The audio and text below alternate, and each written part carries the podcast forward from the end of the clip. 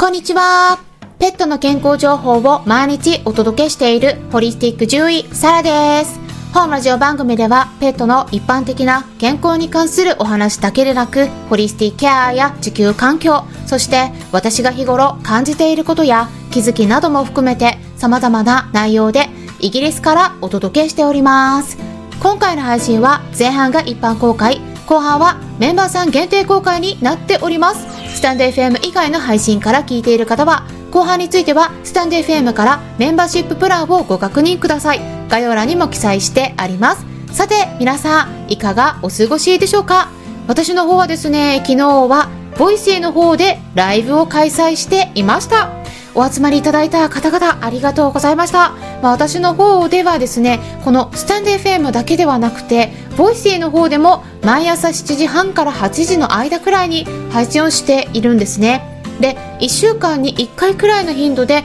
ライブも開催していますので、ぜひお時間合わせてご参加いただければと思いますし、アーカイブの方でも今朝配信したところなので聞けなかったという方はぜひそちらも合わせて聞いてみてください。で昨日はですね猫ちゃんのがんで熱が出てしまっている場合に、まあ、このまま見守っていってもいいのかといった内容とかあとは今回のおしっこがアルカリ性になる場合にどうしたらいいのかっていう内容もあってそしてあとは他に外耳炎に関係のある食品とかあるのかどうかそういったご質問に回答していきました。知りたい内容がありましたら Voicy の配信の方をチェックしてみてください。ということで今回は、まあ、そこでもいただいていたおしっこのその尿 pH っていうものですね。ペーハーって pH って書くんですけれどもそれでペーハーって読むんですがこのおしっこ検査の時に必ずチェックされるような項目この数値が高い場合にどうしたらいいのか、まあ、そういったご質問について改めてお答えしたいと思います、えー、ぜひですね皆さんうん、おしっこの問題抱えたことがない方もですね特に猫ちゃんに多いので猫ちゃんの飼い主さんは漏れなく今回の話全員に知ってもらえればなって思いますね。で時間の関係もあったので全部お伝えしきれなかったのと今回では具体的にその尿 pH っていう数値を下げるようなサプリについてお伝えしていければと思うんですよね。なのでメンバーさん限定になります。興味のある方はメンバーシップ制度をご検討くださいで昨日の配信の内容についてもコミュニティの方で補足をさせてもらっています音声だけだとどうしても分かりにくいところが出てくると思いますので、コミュニティの方で文字からも解説しているんですよね。まあ、リンク先もつけたりして紹介もしているので、まだ入っていない方はぜひコミュニティへのご参加も考えてみてください。ということで今回はワンちゃん猫ちゃんに多い尿石症のおしっこの pH が高い場合ですね。つまり高いっていうことはこの数値がですね、まあ7から8以上になっている場合なんですけれども、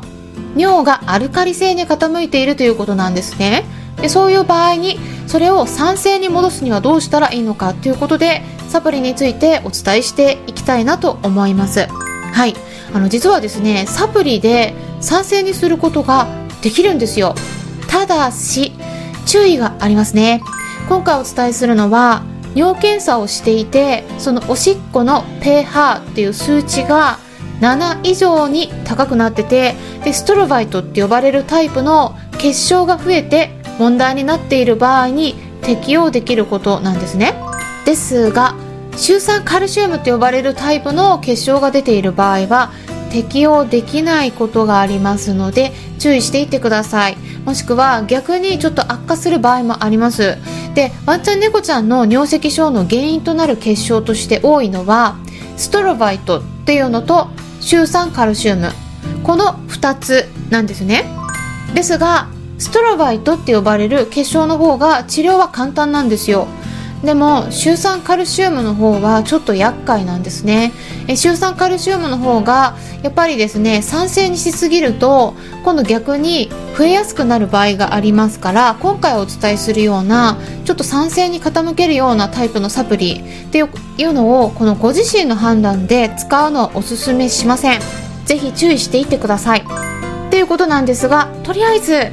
何かじゃあ今すぐにできることがないかって言われたらこれはですねシュウ酸カルシウムであってもストロバイトであったとしてもどちらにも言えることとしては結晶が出ているのであればもうとにかくですね水分の摂取量を増やす必要があるんですね、うん、これはねやっておいて間違いないことです。はい。どのタイプでもどの結晶でも水分の摂取量は増やした方が絶対にいいです。ただし強制的に飲ませるっていうことはしないでください。これは結構なストレスになりますし強制的に飲ませる方法だと時間もかかるし十分な量を飲ませるのって難しいんですね。でもしくはあの本当に難しくこうやろうとするとあの今度気管に入ってしまったりして余計に炎症の引き金になる場合がありますのでこれはおすすめしません。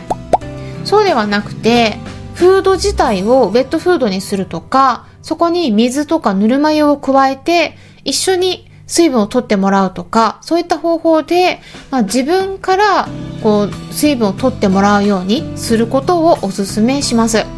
ただ、水分をね、多く与えただけでは、この尿の pH っていうこの数値は変わりませんので、食事のバランスを考えたり、サプリっていうのが必要になってきますね。で、その食事っていうのは手作りの食材を加えるっていう方法もあるんですが、そちらについてはその Voicy のライブの方でちょっとお話ししてましたので興味のある方は今朝配信したライブの内容を聞いてみてください。